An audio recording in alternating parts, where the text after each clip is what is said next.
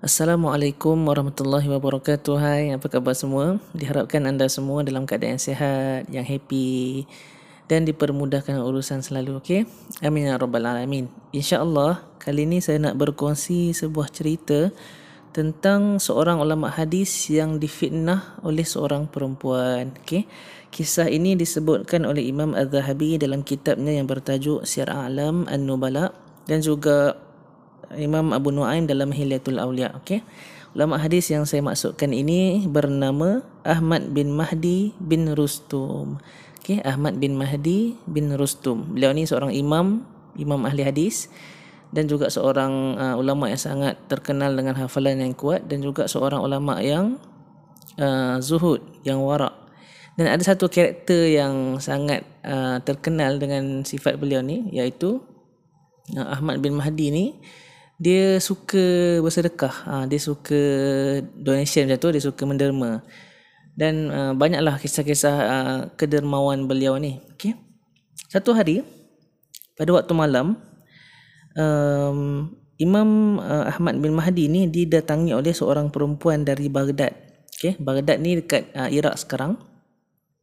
Okey perempuan tu datang jumpa um, Ahmad bin Mahdi Kemudian perempuan tu pun bercerita tentang uh, asal usul dia, okay, siapa nama dia, dia orang mana, kan dia cerita tentang asal usul dia macam kita lah kenalkan diri kan macam tu. Okay. Kemudian dia pun cerita juga tentang background family dia. Okay, kan? Siapa perempuan ni tiba-tiba datang dekat imam besar macam ni, cerita tentang uh, diri dia dengan background dia. Okay.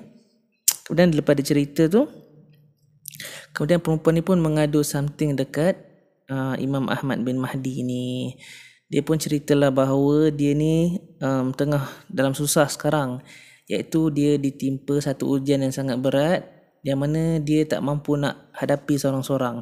Apa ujian tu agak-agak? Ha, cuba korang teka. Tak ada duit ke? Ataupun um, mencari calon suami ke? Ataupun tension study, stress kerja?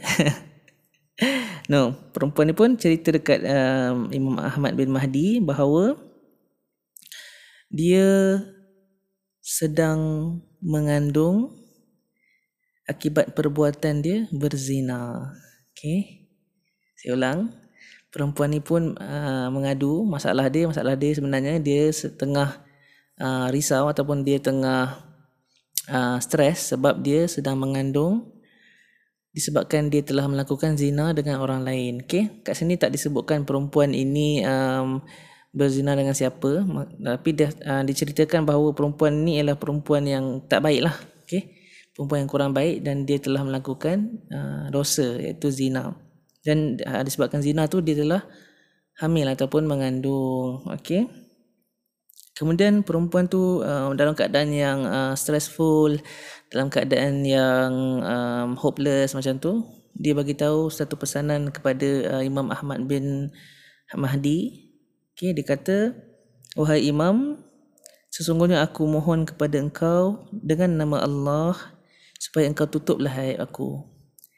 Wahai Imam, aku berpesan aku ataupun uh, aku cakap kepada engkau dengan nama Allah demi Allah tutuplah aib, aib aku imam. Macam tu. Lebih kurang lah. dia minta supaya aib dia ditutupkan. Mungkin uh, dia uh, tak ada orang lain nak cerita okay? dan dia jumpa ataupun dia nampak um, Ahmad bin Mahdi ni seorang yang trustful seorang yang boleh dipercayai untuk dia berkongsi masalah.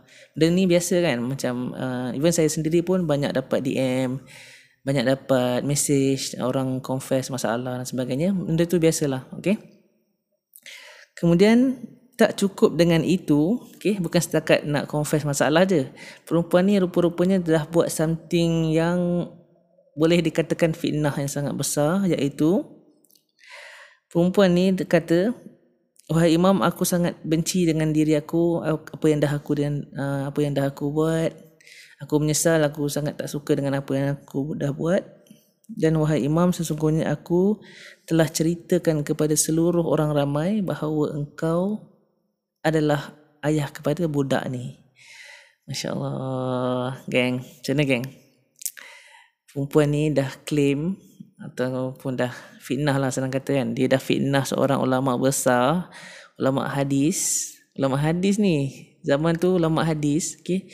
Uh, Imam uh, Ahmad bin Mahdi ni hidup pada kurun ketiga hijrah sekitar 200 hijrah something ulama hadis ni satu figure yang sangat hebat okay? sama level dengan imam mazhab tau so bila seorang ulama yang besar yang dikenali di seluruh pelosok dunia difitnah oleh seorang perempuan yang entah siapa-siapa benda tu sangat memberi efek lah okay? sangat memberi kesan yang sangat besar dari sudut keilmuan bukan bukan saja dari sudut keilmuan tapi juga dari sudut trustworthy dia punya siqah okey? Dalam meriwayatkan hadis okey. Kemudian um, bila Imam Ahmad bin Mahdi dengar je pengakuan perempuan tu bahawa perempuan tu dah fitnah dia yang dialah uh, bapa kepada budak ni anak yang telah anak yang tengah dia kandungkan tu Imam Ahmad bin Mahdi macam speechless tau dia tak jawab sepatah apa pun dia terdiam sebab dia tak sangka. Dia ingat perempuan ni nak just nak confess masalah dia je okey? Rupa-rupanya perempuan ni confess sekali yang dia dah bagi tahu orang ramai bahawa inilah uh, imam ni lah ataupun ulama ni lah yang menjadi ayah kepada anak yang sedang dia kandungkan. Sah saya sendiri pun termenung panjang bila saya dengar kisah ni kan. Macam mana kita kalau kita ni, kita ni tak adalah baik mana bukan imam pun kan. Tapi kalau kita difitnah dengan orang yang tak siapa-siapa tak kenal pun, mesti benda tu macam sangat uh, mengaibkan kan. Sangat merisaukan kita lah kan. Macam mana kita nak hadapi benda ni. Okay. Apa yang, agak-agak apa yang Imam Ahmad bin Mahdi buat? Adakah dia halau perempuan tu? Kau rasa macam mana? Adakah perempuan tu kena marah? Kena halau? Ataupun uh, Imam Ahmad bin Mahdi cederakan perempuan tu? Lempang ke kan? No semua tu bukan bukan style dia lah. Okay. bukan style Imam Ahmad bin Mahdi ni. Imam Ahmad bin Mahdi ni dia terkenal dengan uh, sifat sebagai salah satunya ahli ibadah. Dia ni banyak uh, uh, ibadat tau. Dia banyak uh, solat dia banyak sedekah. Dia terkenal, dia terkenal dengan sifat salah seorang uh, ahli ibadah yang terkenal lah pada zaman tu Okey, bila dia dah dengar dan dia macam speechless, dia diam. Kemudian uh, dia pun tak cakap apa-apa kat perempuan tu. Kemudian uh, dia biarkan perempuan tu pergi macam tu je. Okey. Dia tak tampar perempuan tu ke, dia tak halau perempuan tu. Dia tak dia tak buat dia tak bagi apa-apa respon pun. Okey, dia tak macam kalau kita kan kalau dengar dia macam tu masak perempuan tu kan silap-silap kena pukul macam tu kan. Nah. Tapi uh, Imam Ahmad bin Mahdi dia just speechless, terkejut tapi dia tak buat apa-apa, dia just biarkan perempuan tu pergi. Okay? Kemudian um, hari demi hari, minggu demi minggu dia tak ceritakan hal tu kat siapa pun, okay? Sebab dia sentiasa ingat pesan perempuan tadi bahawa tutuplah aib dia dengan nama Allah kan. Perempuan tu bagi satu wasiat yang sangat berat bagi uh, Imam uh, Ahmad bin Mahdi ni. Sebab kita tak tahu kan uh, mungkin dia dah jaja cerita macam-macam lagi dekat orang lain kan. Kita tak tahu apa yang akan jadi in future kan. Kalau kita sendiri kena macam tu. Dan um, satu hari selepas beberapa hari ataupun bulan berlalu datanglah orang ramai yang tiba-tiba dekat rumah uh, Imam Ahmad bin Mahdi ni. Okay? orang kampung lah senang kata. Orang kampung datang. Kemudian orang kampung uh, bagi tahu kepada Imam Ahmad bin Mahdi bahawa uh, tahniah macam tu. Dia orang datang ramai-ramai kan, datang bagi ucapan tahniah. Tahniah Imam, tahniah macam tu. Imam Ahmad bin Mahdi ni macam macam blur lah kan, macam pelik lah. Eh kenapa pula tiba-tiba orang datang tak bagi ucapan tahniah ni kan.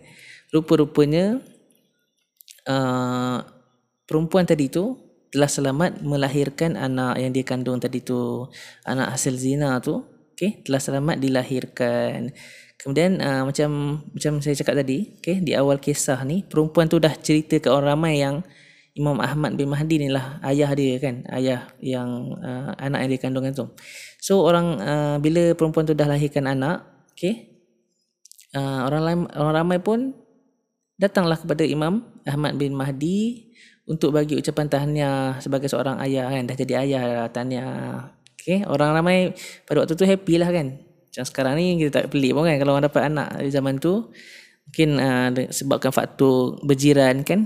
Uh, macam kalau kita duduk kampung-kampung, kalau biasa suasana kampung, uh, boleh katakan um, orang kampung ni dia kenal lah setiap satu macam ketua keluarga rumah tu ataupun orang kat rumah jiran-jiran dia kan semangat kejiranan tu kuat dia kenal macam kita ni dah duduk bandar generasi sekarang kan kita kurang uh, saya personally saya sendiri pun macam uh, kurang dari sudut ni kan kita kurang kenal jiran-jiran kita lagi-lagi kalau kita duduk dekat kondo dekat flat kan kita tak kenal sangat orang sebelah ke sebelah sebelah mungkin kenal lah atas bawah mungkin kurang kenal Okay. Sambung pada um, kisah tadi. Okay. Bila orang bagi ucapan tahniah, apa yang Imam uh, Ahmad bin Mahdi buat? Adakah dia deny? Adakah dia uh, marah penduduk kampung? No. No, no at all. Imam Ahmad bin Mahdi bila orang ramai datang bagi ucapan tahniah atas kelahiran anak, dia pura-pura berbahagia. Okay? Dia menunjukkan muka yang sedang happy sebagaimana seorang ayah dapat anak for the first time dia buat muka happy lah okay? dia dia macam oh terima kasih lah terima kasih lah bagi ucapan tahniah ni terima kasih lah bawa buah tangan ya Allah aku aku pun happy macam tu lah okay? bahasa mudahnya dia um, menampakkan wajah yang ceria di hadapan orang yang ramai kemudian um, the next day hari keesokan harinya Imam Ahmad bin Mahdi mengeluarkan duit sebanyak 2 dinar okay? duit sebanyak 2 dinar satu dinar berapa? Ingat lagi tak kisah yang saya ceritakan sebelum ni? Berapa, berapa, berapa? Satu dinar. Seratus ringgit? Dua ratus ringgit? Tiga ratus ringgit? Abang tak ingat eh? Abang tak ingat? Siapa yang tak ingat? Okay. Um, search balik kisah um, Syekh Abdul Qadir Ajalani dengan perompak tu. Okay. Saya ada, ada ceritakan kat situ. So korang refresh. Saya tak nak suap. Korang cari sendiri berapa satu dinar tu banyak ke sikit? Berapa nilai dia kat zaman sekarang ni? Okey. So uh, Imam Ahmad bin Mahdi bagi wang sebanyak dua dinar emas kepada perempuan tu. Dia pakai orang tengah. Okey dia dipanggil orang tengah. Kemudian uh, dia suruh orang tengah tu jumpa perempuan tu. Okey dia orang tak duduk sama tau. Dia orang duduk jauh. Okey sebab perempuan tu lepas dia confess, dia bagi tahu yang dia dah fitnah Imam Ahmad bin Mahdi, dia terus pergi back to uh, kota Baghdad. Kemudian um, Imam Ahmad bin Mahdi pesan ke orang tu supaya kirimkan wang ini sebanyak dua dinar kepada perempuan ini. Sesungguhnya kami sebenarnya telah bercerai. Macam tu. Imam Ahmad bin Mahdi mengatakan uh, yang itu uh, secara tak langsung lah secara tak langsung itu memang anak dia tapi dia orang dah tak duduk sekali dia orang dah bercerai. Tapi as a father sebenarnya bukan father pun kan sebenarnya itu uh, dia bukan ayah kepada anak tu. Tapi sebagai seorang ayah walaupun dah bercerai dia still kena bagi nafkah kepada anak dan isterinya. Nampak tak sampai tahap tu sekali dia tutup aib perempuan tu InsyaAllah kita ni nak tutup air sendiri pun kita kita terciduk kan ke laut. Ini kan pula kita nak tutup air orang. Tengok macam mana ulama hadis zaman dulu tutup air orang. Okay?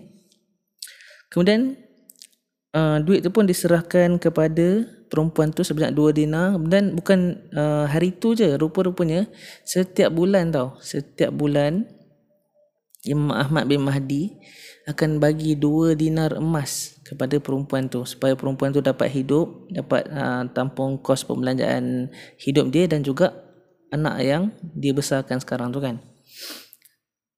Kemudian uh, setiap kali Imam Ahmad bin Mahdi ni bagi wang dia selalu pesan dekat uh, wakil utusan dia tu supaya uh, pesankan supaya tengok-tengokkan anak tu jaga dia elok-elok dan sebagainya kan. Kemudian uh, benda tu berterusan okay? pemberian nafkah tu berterusan sampailah budak tu berumur 2 tahun and then bila dah umur 2 tahun takdir Allah anak tu uh, entah macam mana meninggal dunia tau budak tu tak sampai besar pun sampai umur 2 tahun okay? 2 tahun umur tempoh uh, putus susu kan uh, dalam Islam okay? 2 tahun maksimum Uh, putus susu. Mana bila dah putus susu, anak tu tak sempat besar pun uh, meninggal dunia. Kemudian orang ramai pun tiba-tiba datang, ramai-ramai datang kat rumah Imam Ahmad bin Mahdi. Okay. Macam saya cakap tadi, dia orang ni separated, duduk jauh. Okay. dia pun pelik lah kenapa pula orang ni datang tiba-tiba kan perempuan tu mengandung sekali lagi ke ha, macam tu perempuan tu dia ingat perempuan tu mengandung sekali lagi. Rupanya ha, orang ramai datang untuk beri ucapan takziah sebab anak dia dah meninggal. So bila dia dengar macam tu dia pun buat benda yang sama macam first tadi. Kali ni dia menunjukkan wajah yang sedih. Dia menangis dia bersedih supaya uh, orang pun um, uh, yakinlah bahawa dia tu uh, memang anak dia kan. Dia pun menunjukkan wajah yang sedih seolah-olah dia tu uh, seorang ayah yang sebenar kepada anak zina itu tadi. Kemudian selepas uh, kejadian tu lama tak ada berita tentang perempuan tu tahu okay um, hinggalah pada suatu hari perempuan tu tiba-tiba datang bertemu dengan Imam Ahmad bin Mahdi ni. Okay. Dah lama tak jumpa kan. Lepas uh, dia bawa diri lepas dia confess dulu. Sampai anak tu dah besar. Uh, bukan besar. Sampai anak tu dah umur 2 tahun. Dah putus susu. Perempuan tu uh, dan anak tu juga dah meninggal. Barulah perempuan tu datang bertemu uh, bertemu semula dengan Imam Ahmad bin Mahdi. Okay. Dia datang-datang. Kemudian dia pun uh, mengucapkan terima kasih sebab uh, dah menutup aib dia Kemudian apa lagi uh, yang perempuan ni buat? Okay, memang unexpected. Rupa-rupanya perempuan ni okay, tak pakai satu sen pun duit yang diberikan selama dua tahun tu. Dua keping dinar emas tu, orang kira. Okay, dua keping dinar emas setiap bulan selama dua tahun. Perempuan ni tak pakai satu sen pun. Bahkan bila dia jumpa Imam uh, Ahmad bin Mahdi ni dia pulangkan semua duit yang pernah Imam Ahmad bin Mahdi infakkan dekat dia. Okey. Masya-Allah. Plot twist demi plot twist, okey.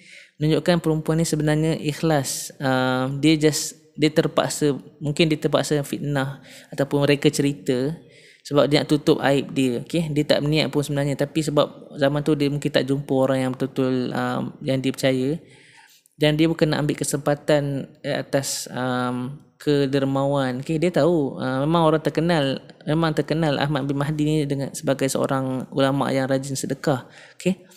perempuan ni tak ambil kesempatan pun okay. dia bahkan bila lepas dia confess tu kan dia pergi jauh kan supaya orang tak uh, spread rumours yang bukan-bukan lagi lah And then rupa-rupanya dalam tempoh 2 tahun tu dibesarkan anak tu, disusukan anak tu dan dia tak makan satu sen pun duit yang didapat daripada Imam Ahmad bin Mahdi. Even kalau korang sendiri lah kan, orang bank in duit seribu sebulan, lima ratus sebulan. Korang ambil tak? Jujur, jujur, jujur. korang makan kan? Kita sendiri pun mungkin akan pakai sedikit kan. Kalau tak semua pun mungkin sikit kita akan makan tented jugalah kan. Kita rasa macam tidur jugalah kan. Bukan senang tau nak orang kata nak tahan diri dengan duit yang uh, diberikan secara percuma kepada kita kan. Tapi perempuan ni no. Perempuan ni kat sini mungkin uh, tak disebutkan dalam kisah ni tapi mungkin kita uh, boleh sama-sama um, fikirkan okay? mungkin perempuan ni betul-betul dah insaf kan. Macam tadi dia dah mengaku yang dia dah buat something yang dia uh, dah tersilap kan dia seorang yang dah kotor dah dah dia dia benci dengan diri dia. Menunjukkan adalah falafas orang kata penyesalan kat situ. So perempuan ni mungkin dalam tempoh lepas melahirkan anak tu dia betul-betul uh, dah bertaubat okay hopefully macam tu lah okay uh, then uh, bila Imam uh, Ahmad bin Mahdi senyap-senyap apa dalam masa 2 tahun tu bagi still bagi nafkah even tu bukan anak dia menunjukkan uh, perempuan ni mungkin terharu dengan sifat um, baik hati. Dia bukan saja Imam Ahmad bin Mahdi bukan saja tutup aib perempuan tu bahkan dia bagi pula duit. Sedangkan tu bukan tanggungjawab dia pun at first kan. Bukan tanggungjawab dia langsung. Sebab tu bukan anak dia. Dan perempuan tu pula bukan kawan kerabat dia bukan kawan dia bukan siapa-siapa yang dikenal pun. So bila perempuan tu pulangkan balik duit semua duit uh, dinar emas tu Perempuan tu pun ucapkan, uh, Wahai Imam, saya pulangkan duit ini semuanya kepada engkau. Semoga Allah menutup aib engkau, Wahai Imam, sebagaimana engkau telah menutup aib aku. Kemudian, apa yang Imam Mahdi, Imam uh, Ibnu Mahdi ataupun Ahmad bin Mahdi jawab? Dia kata, Wahai perempuan, wahai wanita macam tu. Cik lah, bahasa, bahasa kita sekarang ni, cik. ambillah uh, duit-duit yang aku dah infakkan kepada engkau ni bukan sebagai um, nafkah kerana anak tu tapi sebagai bentuk persahabatan ataupun tali kasih aku kerana engkau telah bersusah payah melahirkan anak tu dan juga menjaga anak itu sebagaimana yang engkau mampu. So uh, sebenarnya um, Imam uh, Ahmad bin Mahdi dia still tak nak terima balik duit yang dia dah sedekahkan sebab bagi dia perempuan tu dah buat uh, big thing. Okay? Dia Imam Ahmad Mahdi ni macam nak support lah. Macam nak support perubahan perempuan tu sebab perempuan tu dia dah uh, mengakui salah dia. Dia dah insaf okay? Dia dah um, lahirkan anak tu okay? Dia tak gugurkan anak tu. Macam sekarang kan mungkin um, sahabat-sahabat kita mungkin ada yang dah uh, terlanjur kemudian dia mengambil keputusan untuk gugurkan anak tu kan? Bunuh uh, nyawa yang tak bersalah kerana mungkin nak tutup malu dan sebagainya. Tapi um, dalam kes ni Imam Ahmad bin Mahdi dia appreciate uh, perempuan tu. Even anak yang dikandung tu bukan anak yang terhasil daripada hubungan yang sah okay? anak luar nikah lah senang kata kan? Dia appreciate effort perempuan tu. So duit tu dia bagi bukan sebab nafkah tapi sebab orang kata macam senang kata hadiah lah hadiah. Sebab dia dah berhijrah okay? Dia dah struggle untuk uh, jadi orang yang lebih baik daripada sebelumnya. Kemudian perempuan tu pun lepas dah dengar macam tu, perempuan tu pun dengan rasa terharu, dia pun terimalah duit yang yang diberikan tu dengan hati yang terbuka. Okay? Sebab Imam Ahmad Mahdi ni, dia dah once dia dah kasih, dia buat macam mana pun dia tak akan terima dah duit yang dia bagi ni. Sebab dia memang jenis um, suka menderma okey? Dia memang derma banyak sangat menderma sebab ada dalam kisah lain dia banyak menderma dekat uh, penuntut ilmu talibul ilm uh, dalam ilmu hadis lah so bila perempuan ni lebih memerlukan of course lah duit tu dia tak nak terima kan? Takkanlah dia nak ambil balik duit yang dia dah sedekahkan. So antara pelajaran kat sini yang kita boleh ambil um, seboleh-bolehnya kita tutuplah aib orang okey jangan um, kita pandang remeh dengan aib orang. Sebab once kita tutup aib orang Allah akan tutup aib kita okay? kita kena ingat benda tu. Benda tu ni macam orang kata uh, um, orang kata kalau kita buat baik dengan orang Allah akan mudahkan urusan kita ke arah kebaikan. Kalau kita tutup aib orang Allah akan tutup aib kita. Benda ni disebutkan dalam banyak hadis okay? tapi uh, mungkin ada persoalan yang timbul boleh tak menipu sebab uh, untuk kita menutup aib orang? Ke ulama ada uh, macam-macam perbahasan lah kan. Mostly kata menipu disebabkan ni tak boleh sebenarnya. Tapi ada um, sebahagian ulama kata uh, dibenarkan okay, untuk menutup uh, untuk uh, berbohong uh, jika benda tu melibatkan aib diri sendiri ataupun orang lain okay?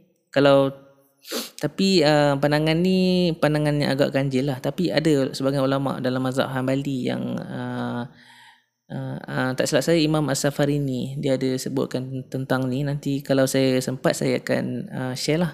Okay. Dia sebutkan uh, boleh untuk kita uh, berbohong untuk kita menutup uh, kezaliman. Contohnya kan kalau ada harta orang nak kena rampas. Okay. So kita berbohong supaya harta uh, orang yang lain tu tak dirampas. Ataupun dia Imam Safari ni kata ataupun uh, untuk menutup aib orang yang orang yang sedang uh, dalam keadaan uh, telah melakukan aib lah. Dan dia aib tu tak disebarkan ke orang lain pun. Maksudnya kita tahu aib tu kita seorang je tahu aib tu kan. So bila orang tanya kita tutup aib tu. Kita terpaksa tipu untuk tutup aib tu supaya, supaya aib tu tak tersebar luas sebab dalam Islam uh, dosa besar tau. Kita uh, membuka aib orang lain. Bahkan kita buka aib diri sendiri pun dosa besar. Okay? So um, dalam pelajaran ni ada banyak uh, okay, ada banyak pelajaran yang kita boleh ambil dalam kisah ni. Yang paling besar ialah kita always remember yang kita ni ada banyak aib dan kesalahan okay jangan kita senang-senang nak buka aib orang sebab kita tak tahu in future kan kita mungkin akan diuji dengan aib yang sama okay? so kalau kita tahu aib orang seboleh-bolehnya cubalah untuk kita tutup semampu yang mungkin kan Jangan sampai orang tersebar kita viralkan. Zaman sekarang ni banyak sangat trend viralkan aib orang kan. Apatah lagi aib diri sendiri, tutuplah, tolonglah jangan buka aib diri sendiri. Okay, malu dengan Tuhan. Sebab Tuhan tu dia maha pemaaf, dia maha pengampun as long as kita tak berbangga dengan aib dan dosa kita kan. Kalau kita dah buat salah, kalau kita dah buat dosa, kita dah jatuh dalam kesilapan kan, kita akui benda tu salah kita. So, settlekan benda tu dengan Tuhan okay? taubat, minta maaf, istighfar dan sebagainya jangan ceritakan dekat orang and then pelajaran yang kedua kalau kita nampak orang yang sedang berhijrah bagilah sokongan okay? Sokongan dalam bentuk apa pun yang kita mampu kalau tak mampu nak bagi bantu dalam sudut keuangan bantu dalam sudut sokongan kalau tak mampu dalam sudut sokongan bagilah orang kata perlindungan dan sebagainya lah. Okay, macam apa yang telah dilakukan oleh Imam Ahmad bin Mahdi. Dia bersedekah dekat orang yang telah melakukan maksiat. Okay, and then benda tu somehow bagi uh, positive effect dekat perempuan ni sampailah perempuan ni berubah menjadi orang yang lebih baik. Wallahu alam bisawab. Semoga dengan kisah ni kita dapat sama-sama belajar untuk jadi orang yang lebih baik. Okay. Terima kasih kerana uh, dah menyokong. Terima kasih kerana sudi mendengar sampai habis. Okay. Um, doakan saya semoga saya istiqomah dan juga diberikan kemudahan untuk terus berkongsi. Okay. Terima kasih semua. Assalamualaikum warahmatullahi wabarakatuh. Bye.